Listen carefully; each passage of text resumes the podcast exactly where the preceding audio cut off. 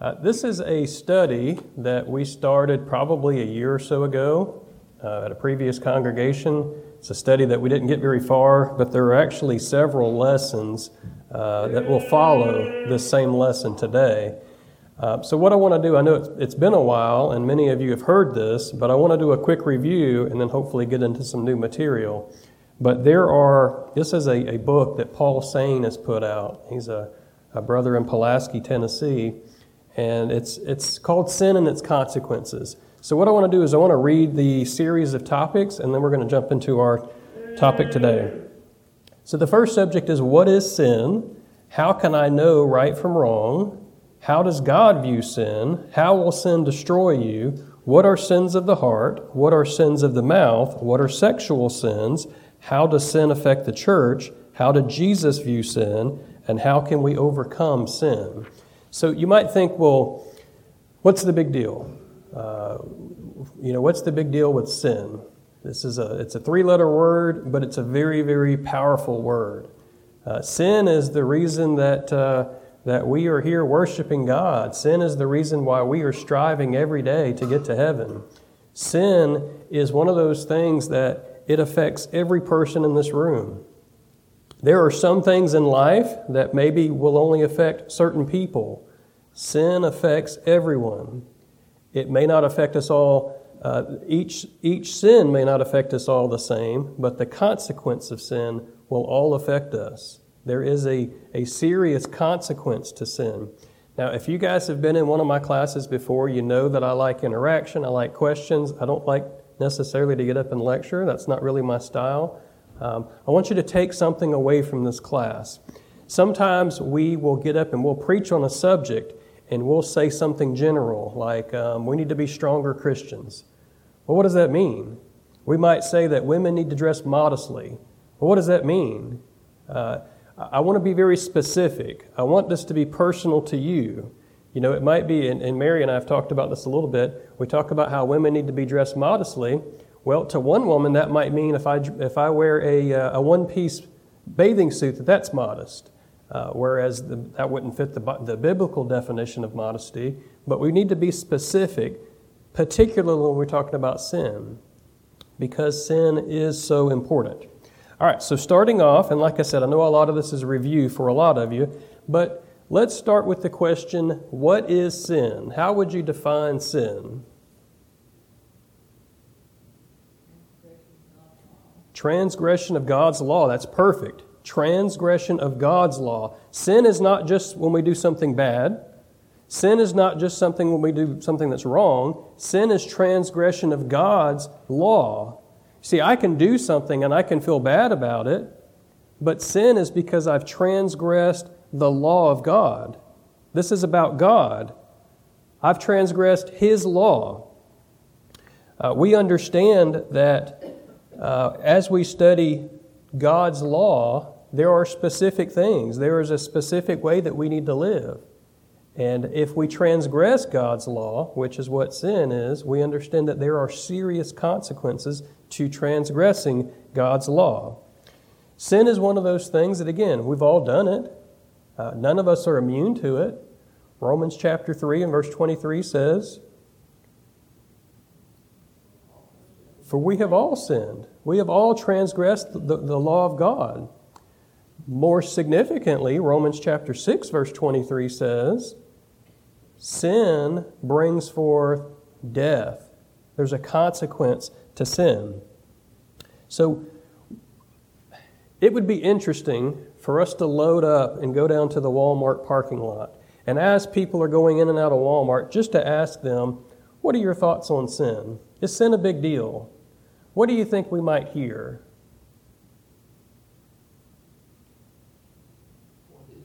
Okay, some people might say, well, what do you mean by that? What is sin? Some people would be ignorant as far as what sin is. What might be some other thoughts that people might say?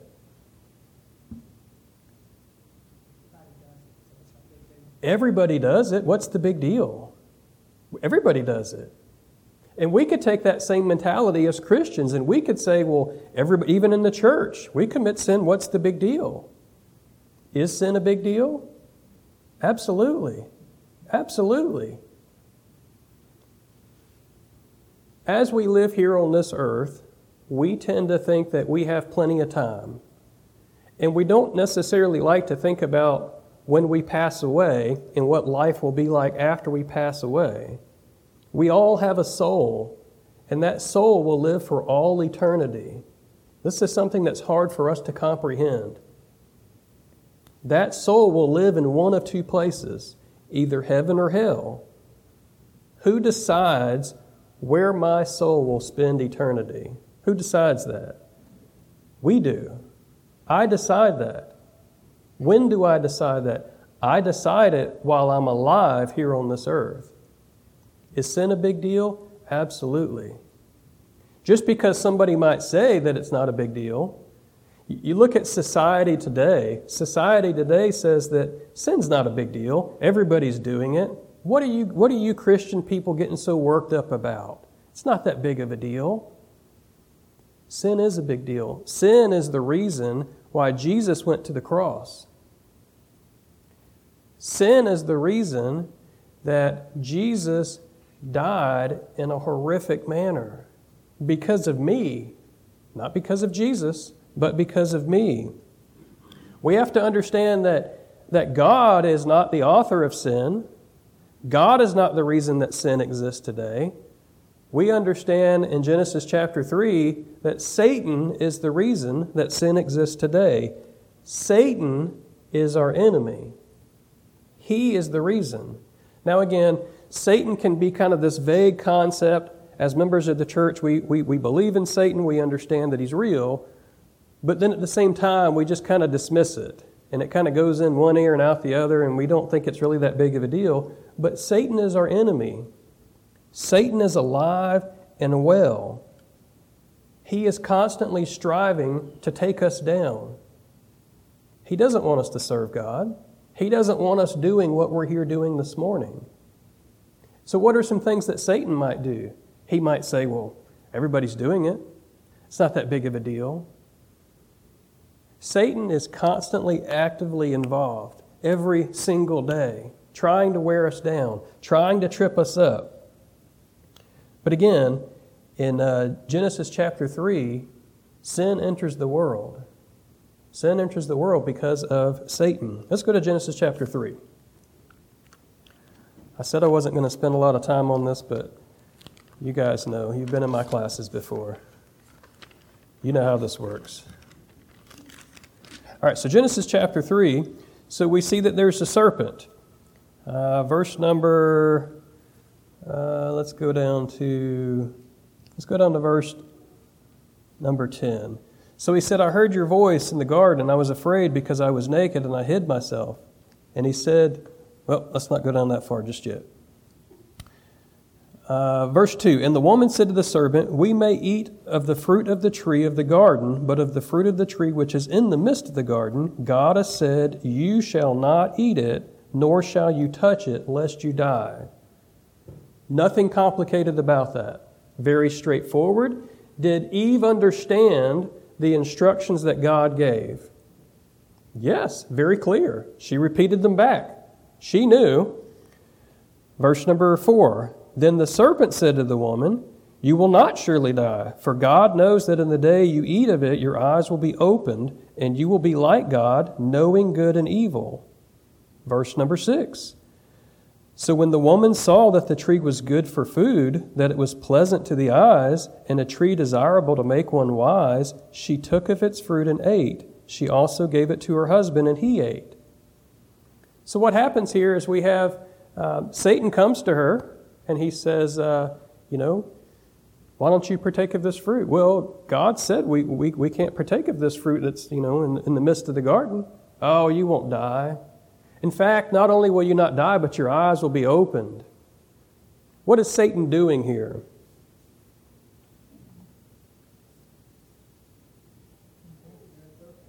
He's convincing her, yeah, absolutely.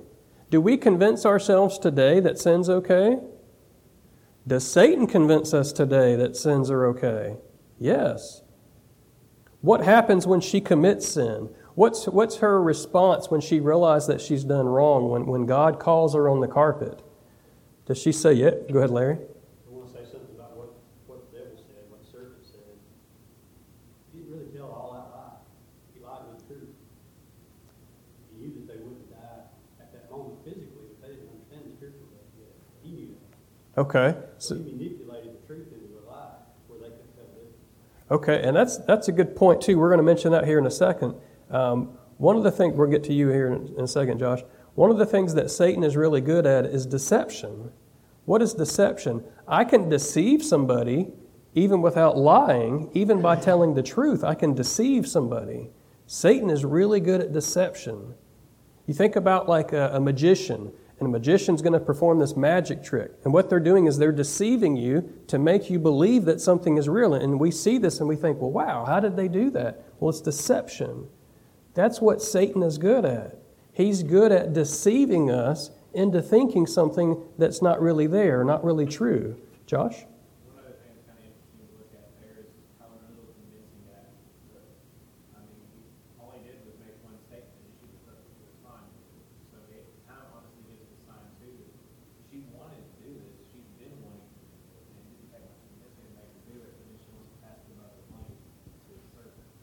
Yeah, that's a great, great uh, observation there. Sometimes it doesn't take a whole lot to get us to step over that line and commit sin.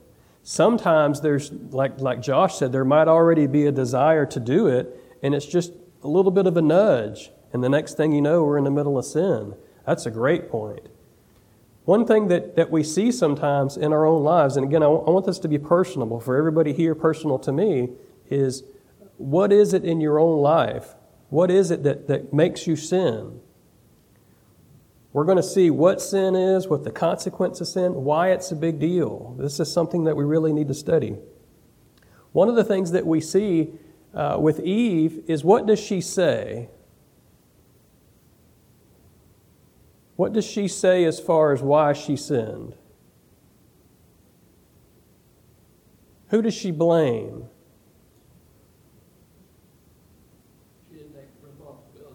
Okay, so she blames the serpent. Well, the devil made me do it. The serpent made me do it. Who sinned after Eve? Adam sinned. Who did Adam blame? That woman that you made, she made me do it. It's just like today. We sin, and the first thing we want to do is we want to blame somebody else. Well, they made me do it. Well, you know, they just really got me upset, and I just couldn't handle it, and I let words fly, and we always want to blame somebody else. We see this in society all the time. We're in a society that's all about me, all about what I want, about my feelings, and not taking responsibility for what I've done. This goes all the way back to the garden. Adam says, it's the, it's the devil's fault. The devil made me do it. Can the devil make us do it? The devil can't make us do it. We try to use that as an excuse, but we can't. God knows better. Now, understand this the devil is really good at what he does. If we can compliment Satan, we can compliment him this way. He is extremely good at what he does. He, like Larry was saying, he is, he's a deceiver. He's going to make something, he might even take the truth and use it in a way that makes something look so good and deceive us. One of the things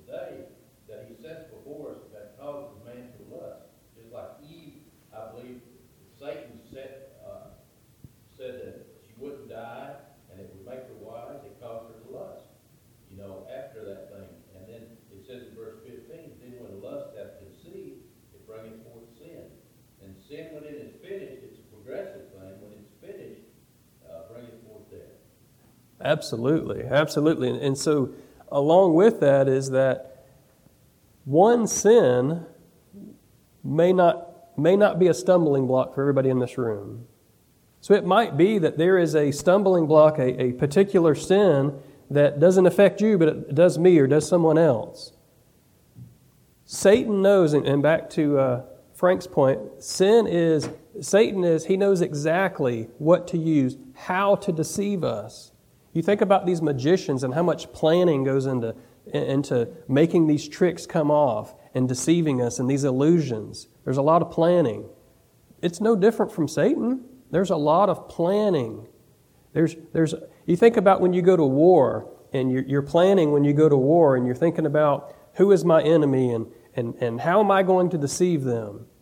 That's the way Satan is. He wants to know who we are, he wants to know our daily schedule, he wants to know what is the best way to trip up this individual.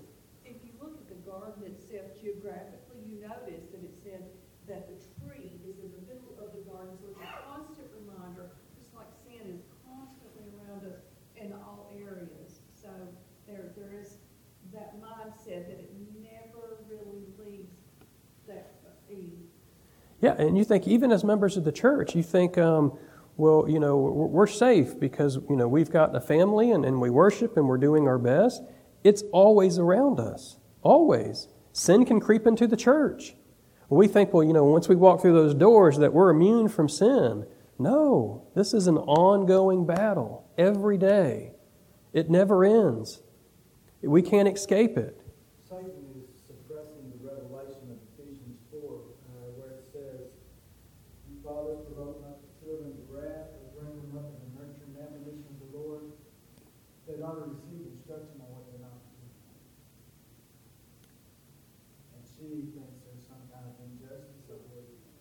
Yeah, absolutely. Yeah, absolutely. Um, that's right. That's right. We can take this subject of sin and we can go so many different directions and we could spend weeks and weeks and weeks studying this, but it's really, really important because it affects every one of us. If we really want to go to heaven, I need to have my toes stepped on. I need to be sharper. I need to be stronger. I need to have a, a sensitive heart that's easily pricked so that I can be a better Christian. Again, this is, this is for, for every one of us.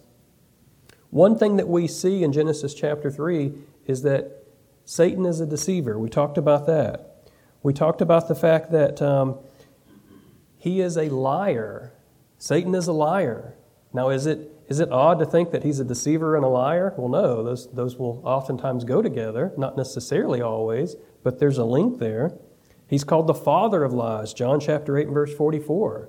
How would you like to be known as the father of lies?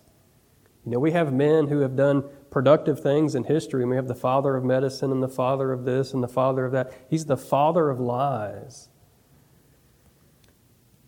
We need to understand that Satan is our enemy. Satan is not my, my buddy. Satan is not somebody I hang out with. We need to view sin for what it is. And we tend to we tend to want to flirt with sin. We tend to want to see how close we can get to sin without actually committing sin. And you may think, well, that's total nonsense, but we all do it every day. We think, oh, it's not that big of a deal. I can watch that movie and I just won't listen to those words. It won't affect me. I can listen to that song, it's got a really good beat to it, but I'm not really concerned about the words of that song. I can go out with my group of friends after work, and uh, yeah, they may be drinking and, and they may be doing other things, but I'm going to be an influence to them. We try to justify it every day. And again, that's why this is so important, is I think we have to understand the cost, the consequences of sin. And maybe it will help us to not want to see how close we can get to sin without actually committing it. It's almost like, hang on just a second, Frank. It's almost like we, we want to brag that, well, I can get that close to sin without actually committing that sin. That's not the way we need to look at this. How did Joseph handle this with Potiphar's wife? Did he want to see how close he could get to sin without actually committing that sin? No. No, absolutely not. He was gone. Why are we different today? And we can read examples throughout the Old and the New Testament. You think about David and Bathsheba and, and all of these things. Uh, there are people who caved in, and, and they, they, like, uh, like Frank was saying, we, we let our emotions get the best of us, and we, next thing you know, we're, we're there. Go ahead, Frank.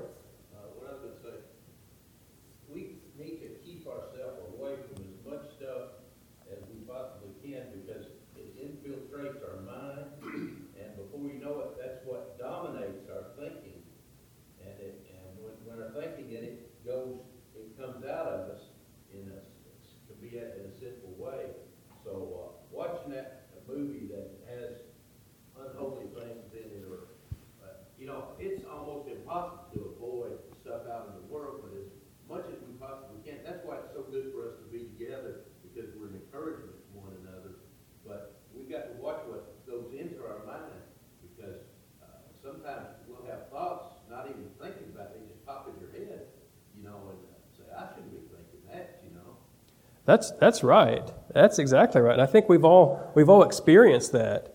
You know, uh, somebody cuts us off in traffic, and maybe I think something, and, I, and it kind of surprises myself that I would actually think that. Um, and, and why is that? It's because we're constantly surrounded by the world, and we're hearing things, we're seeing things, especially with social media. We are bombarded with what other people think all day long. All day long. And so, like Frank said, is, is we're hearing these things, we're processing these things, and we think that we have this special filter inside of us where we can filter those things and we can still be holy. It doesn't work that way. We're not that strong. We have to do our best to separate ourselves from sin. Now, again, we can't flee the world. We are to be the light of the world. And it almost seems like a contradiction, but it's not we need to have a stronger impact on the people around us than they're having on us. And many times it's the opposite way. They're influencing us. We have to stand up and we have to be different. People are going to see us as different, and they're going to think of us as weird or, or peculiar. Well, we are. We are. I'm on this, on this earth for a reason. I want to go to heaven. That's why I'm here. I want to do everything I can go to, to go to heaven. And like Frank said, we need each other. You know, even very innocent things, like we like the Andy Griffith show, we like older shows because they tend to be cleaner. But even with those older shows, you hear God's name in vain repeatedly. And so sometimes we have to turn that off when you hear the Lord's name in vain. Where do we draw the line? And it's kind of like what Don was saying in, in questions and answers recently. We we're talking about uh, Cracker Barrel and boycotts and who, who supports homosexuality. And we can't, we can't flee from everything, and we understand that. But we need to take a stance for what's right. I can control certain things in my life. I can control what comes on that TV. I have that control. I can turn it off. That's a great choice. If we were to turn off television and uh, turn off our cell phones, life would be a whole lot better. We'd be a lot more productive. We would be a lot more uh, spiritually minded. We're constantly being bombarded every time we turn around. And again, social media, television, those things are good. They're not, they're not wrong in and of themselves. There's a lot of good things on there. But uh, unfortunately, in today's society, there's a lot of nonsense. Any questions, any thoughts on that? So we need to understand that Satan is our enemy. He's our enemy. How do you treat your enemy? Do you want to hang out with your enemy? Do you want to be pals with your enemy? Do you want to go out to eat with your enemy? No. You are constantly on guard around your enemy. You don't let your guard down.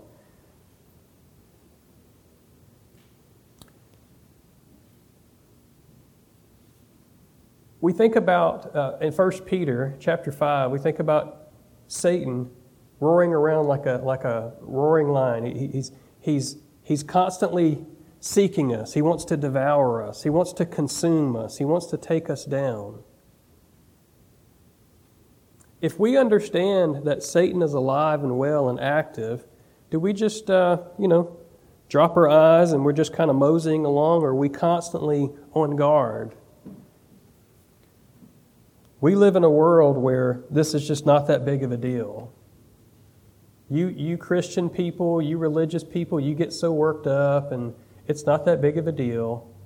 We live in a society where being a religious person is not a it's not considered a good thing anymore. You're considered a, a weirdo if you believe in God and if you really want to follow God. We have to be different. A couple of things here. Like I said, I know this is a lot of this is review. I'm trying to go through this quickly. The devil wants us to believe that we can't have happiness, that happiness is unattainable, unattainable without him. He wants us to be stressed out. He wants us to be anxious. He wants us to try to depend on him to have to go to Him in order to have happiness. Satan wants us to, to think that God's Word is not real, and he uses a variety of tools and tricks at his disposal to try to convince us of these things. Satan wants to, wants to convince us that church really isn't important. You don't have to go every service. Oh, I mean, you went Sunday morning, that's fine. Every service? I mean, you're having a Bible study on Thursday? That's not that important. Come on. You, you did it. Satan is going to, and again, like, like Josh was saying earlier, sometimes it doesn't take a whole lot. All, all we need is that little bit of that nudge from Satan, and it's kind of like, okay, well, I won't go back on Sunday night. You know, he's right. I was there on Sunday morning. And I even made a comment in class. I, I think I'm good. I, I'm just really tired, and, you know, I've got to, I've got to work tomorrow, and Satan is really good. And sometimes we can justify things through the help of Satan. We can justify things, and the next thing you know, we're in the middle of sin.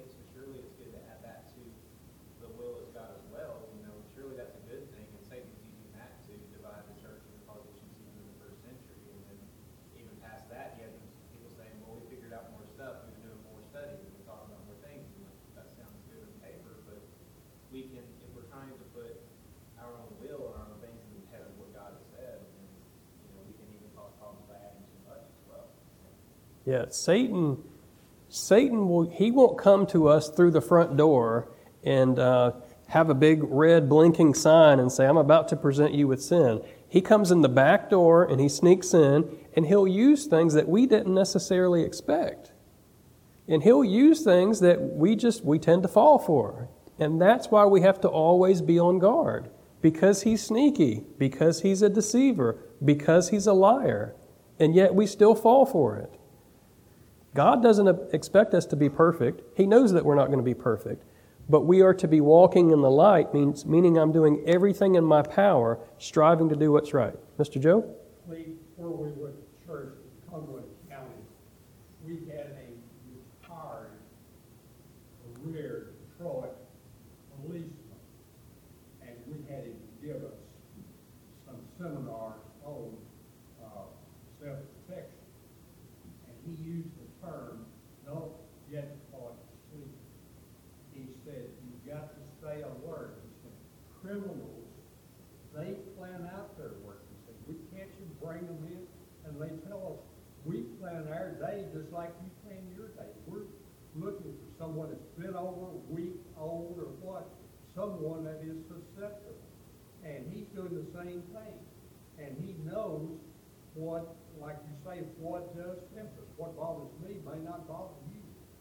So that's got to be vigilant at all times. That's a great point. Yeah, I mean, just just from the physical aspect, you know, I, and I, I talk to Mary sometimes because she doesn't necessarily fear things in the in the physical room like she should, and you know, going in the grocery store and she's got kids and she's distracted, and you got to keep your eyes, you know, you got to be scanning and you you got to be thinking. Uh, Criminals like the easy target, right? Spiritually, it's the same thing. It's exactly the same thing. The more focused, the more attentive I am, the, the greater the likelihood is that I'm going to overcome or be able to fight the devil off. But if I'm just walking through and I'm not paying attention, yes, I'm going to be a, I'm going to be a victim, be a, a spiritual victim. That's right. One of the things that I want you to take away from this particular study is that sin will always take you farther than you intended to go. And you think, well, that's, that's not that big of a deal. It's a huge deal. Sometimes we end up in sin and we think, how did we get here? How did I end up in this situation? Sin will always take you farther than you intended to go. You think about the homosexual movement, the, the trans movement. If, if somebody had told you 30 years ago that in 2023 that we would have doctors, PhDs, politicians, the president who are not only in support of a man becoming a woman, a woman becoming a man, but that it's a wonderful thing and that it's courageous, you would have said, That's crazy. 30 years ago, you would have said, That's crazy. That'll never happen. Here we are, 2023. And let me tell you this this is not the end. They're not done. This is where sin will take you, and it will keep going. Sin will always take you farther than you intended to go. And we say, well, it's not that big of a deal. Everybody's doing it. It's a big deal. It's a big deal. We have to stand up and we have to be that person who's different from the world. Again, there are people that I encounter every day that I don't necess- necessarily agree with everything about them. I would never mistreat them. That's not my position. As Christians, we are to love every person. We are to love the person, but we are to hate the sin. Doesn't matter what the sin is, but we need to hate the sin. Right? And, and we get we get attacked and we get called names and you know, well, you just you y'all aren't loving people. That's not the case at all. Our authority, and we're going to get to this, our authority is the Word of God. If God says something is wrong, then I can't change that. If God says don't do it, I can't do it. I can't let my emotions be my authority. And again, we can get caught up in the world today, and we can listen to the PhDs and the doctors who say, you know, this is what this is. Well, the Bible says that's not what it is, and I'm going with God. I don't care what the subject is. If God says it's wrong, it's wrong. And it doesn't matter if 100 years ago it was wrong and now 100, 100 years later it's right. If God says it's wrong, it's wrong. It will always be wrong. God's word is not changing. God does not communicate to us today verbally. He doesn't appear to us in a vision. He's not going to whisper in my ear. We have the complete Word of God. And the complete Word of God will always stand the test of time for all eternity. It's up to us as Christians to stand up and to support the Word of God. Josh?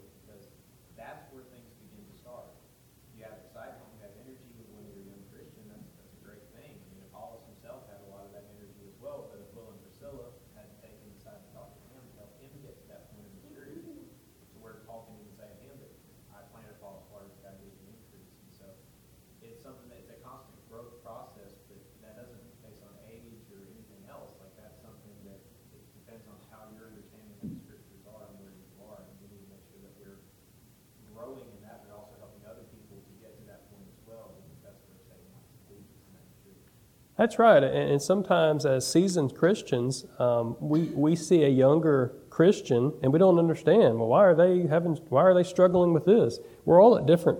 We're all at different paths. We're all at different journeys. We're all at different levels. Now, if I've been a Christian for 30 years and I don't understand some basic things, that's on me.